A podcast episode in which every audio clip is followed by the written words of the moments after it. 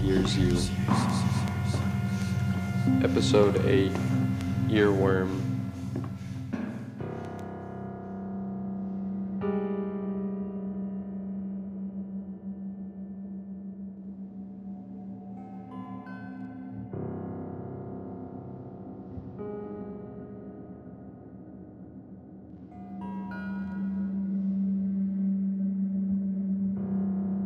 Do you hear it?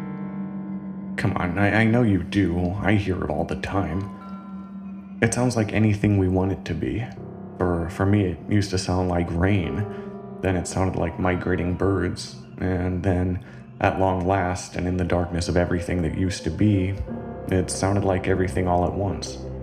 That's something, isn't it? Everything? I know I used to think so, I thought I'd meet someone who made me feel everything there was to feel, an avalanche of all that makes us human. But when it finally happened, and when I finally felt all that I longed for so very much, it struck me as funny how all those noises, all that cacophonous sound, could hit with such force that even everything all at once could sound like nothing. Like the like the white noise you fall asleep to like the pitch black void that greets us in the night. When she was gone, when she left me behind, it was so weird that the blank space that grew between us could sound more full of life than anything we'd ever had. There were still moments, of course, little things that would make me think of her. And I'm not talking about seeing her posts on social when she talked about how happy she was from the top of the latest mountain that might have been metaphorical for all I know. There were just moments, right? And Jesus, I'm talking about this as if you're not someone just like me, as, as if I'm different, but it's whatever. What am I gonna do? Talk to you as if you're special? That's such a ridiculous task, and it's hard to focus on anything these days, so yeah. It, it is the little things, like how she used to hum the tune of her favorite song while she worked. It's the, it's the soft padding of her slippered feet as she danced while vacuuming a carpet once covered in dog hair. It's, it's all these stupid little moments that were just as painfully mundane as any other until she was gone. And then they mattered. And then they mattered, and I, I wish I didn't have to watch as one by one they all started to fade away. That's that's what the movies lie about most, you know. They don't say it explicitly, but they're definitely guilty of implication, of suggestion. The beginning credits start and the music kicks in and bang, for the for the next 2 hours some hack writer and their troupe of pretenders tell you all about how memories last forever.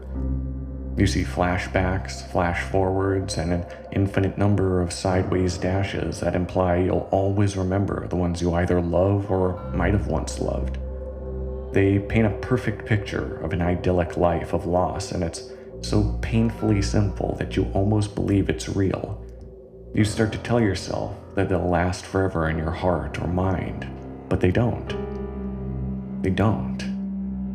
I do still hear her, though, I, I, I hear her humming that same old song, and no matter what, I've, I've never managed to forget something like that. She always used to make fun of me, you know? Not in a bad way, it wasn't that kind of relationship, but she'd tease me about the things I could hear and the ones I said I couldn't. We'd sit for hours in our living room, watching our favorite shows, and if there was even one fan blowing, I could hear the sound of its blade that gentle whir that might as well have been a tornado or a thunderstorm. Can, can you imagine what that was like? To try to explain to someone how the gentle fabrication of a breeze could be so distracting? I think she believed me in the end. I really do. She was nothing if not understanding, but I'm not the easiest person to get along with on even the best of days, so when we went our separate ways, our friends and family understood. That doesn't mean it didn't hurt. It doesn't mean I don't wish I could remember her better. It's just the way things are. When she left, it meant all the time we had spent together had been wasted, at least in a way. I know that seems selfish and childish, and all those words no one should ever aspire to be, but that's how it felt at the time. And yet, even still, I find myself wishing I could remember not just those wasted years, but also the moments, the little slivers of everything that came and went with each and every passing day. I wish I could remember her voice and how she whispered to me in intimate moments. I wish I could hear clearly how she used to say my name. I wish I could remember her laugh. She had a great laugh, the, the lilting kind that made everyone around her smile, and yet even that seems to have faded away. I do remember the hum, though. I don't even know what song it was, as music was one of the many things we didn't agree on, but I hear the subtle dancing vibration that always slipped through the silence. I hear it all the time, and I know what you're thinking. You probably think you're pretty smart, that everyone has a story like this, that no one is special because you've heard every iteration slip across social media until you begin to believe that there's nothing interesting about anyone at all. But you're wrong. I'm telling you, I hear it. I, I really hear it as plain as day and with nothing to ever get in its way. It's just there. It's like you're walking along a beach in the middle of a hot summer afternoon and you see that black hollow hole following you in perfect imitation. There's a shadow of sound, and I hear her all the time. The first time, I can't really remember the first time if I'm being honest. Time blends together for me, and after a while, everything feels like everything else, but I do remember the first time I thought something was wrong. I remember laying in bed with the faintest shards of moonlight slipping through the blinds, and I remember hearing that sound, and it was so close that I could feel the vibration, the thrum of her vocal cords, and I sat up so fast that my head was swimming in the pitch black night. She'd moved out months ago, and even then I still felt around the bed, so certain that I'd soon feel the warmth of her bare skin beneath my fingers, but I didn't Of course I didn't. She'd moved in with her brother somewhere a thousand miles away, and all I felt was the rough softness of cheap sheets that swam like still waters around me. That didn't mean she wasn't there, though, and I sat straight and still for so long, listening to those familiar bars and that nameless tune, that it was daylight before I had it in me to face whatever new reality had decided to slip into my home in the middle of the night. I had never once thought about changing the locks, and I didn't then because I was alone in my home, and even though I heard her humming, there was no one there. That night was just the beginning, of course. New life, it's just one of those things, you know. Reality doesn't wait for you to come to terms with it, it's just there. And I think there's a chance something like this was always going to happen. I think it was inevitable.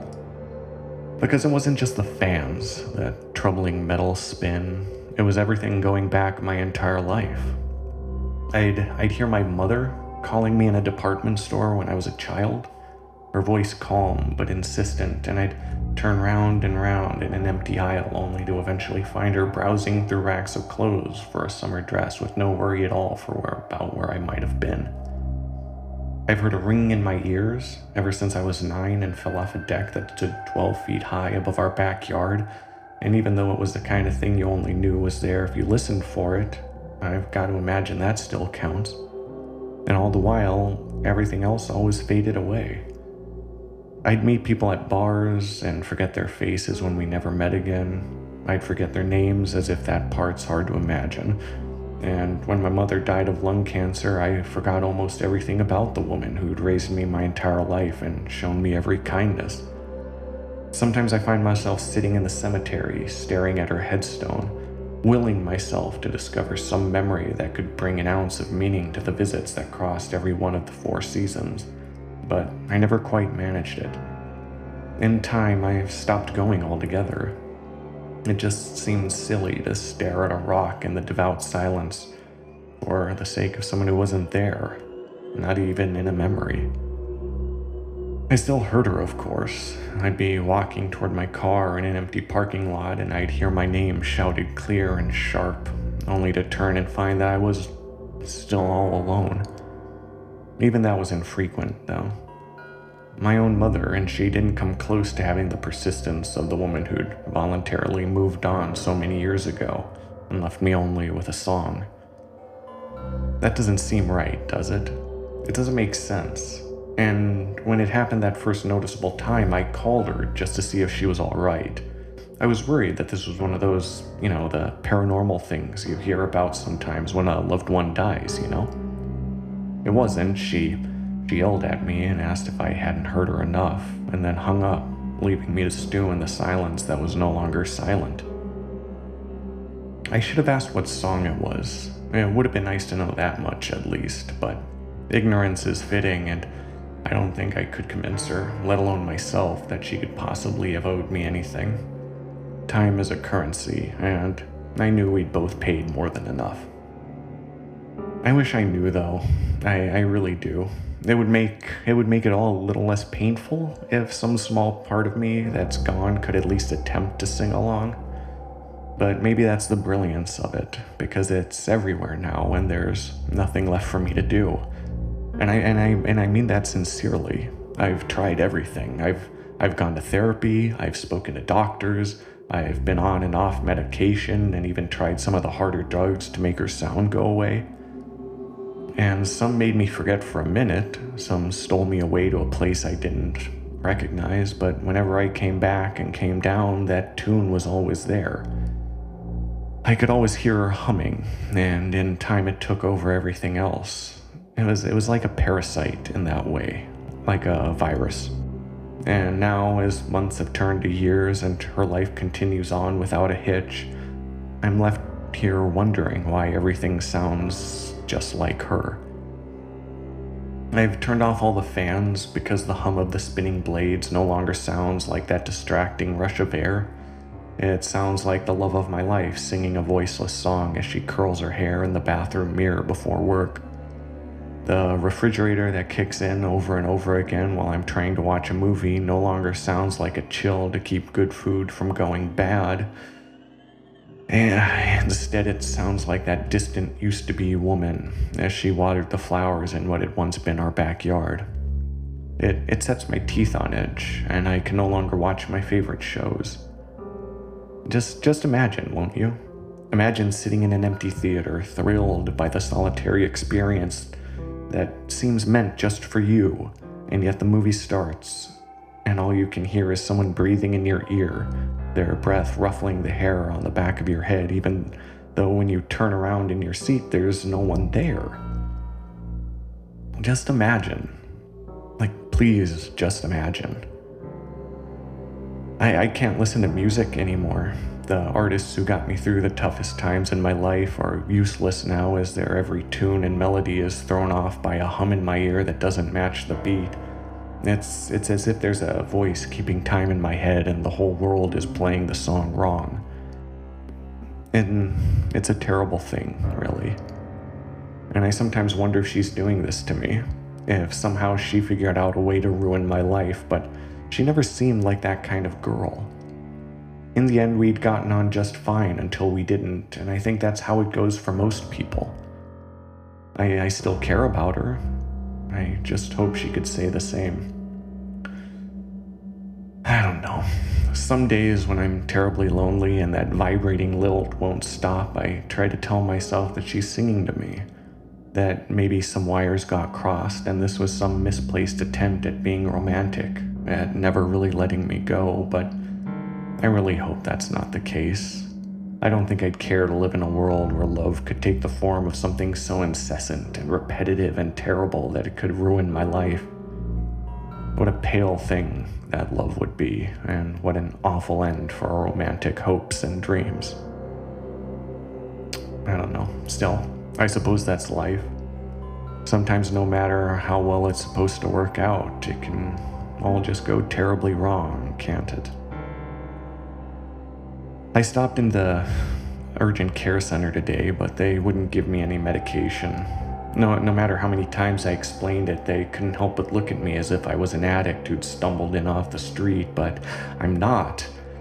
And I tried to tell them I wasn't, and yet I suppose there was no way they were going to see me as anything other than a man who at some point or another had taken a dark turn down a path that was empty and long and so tragically dark.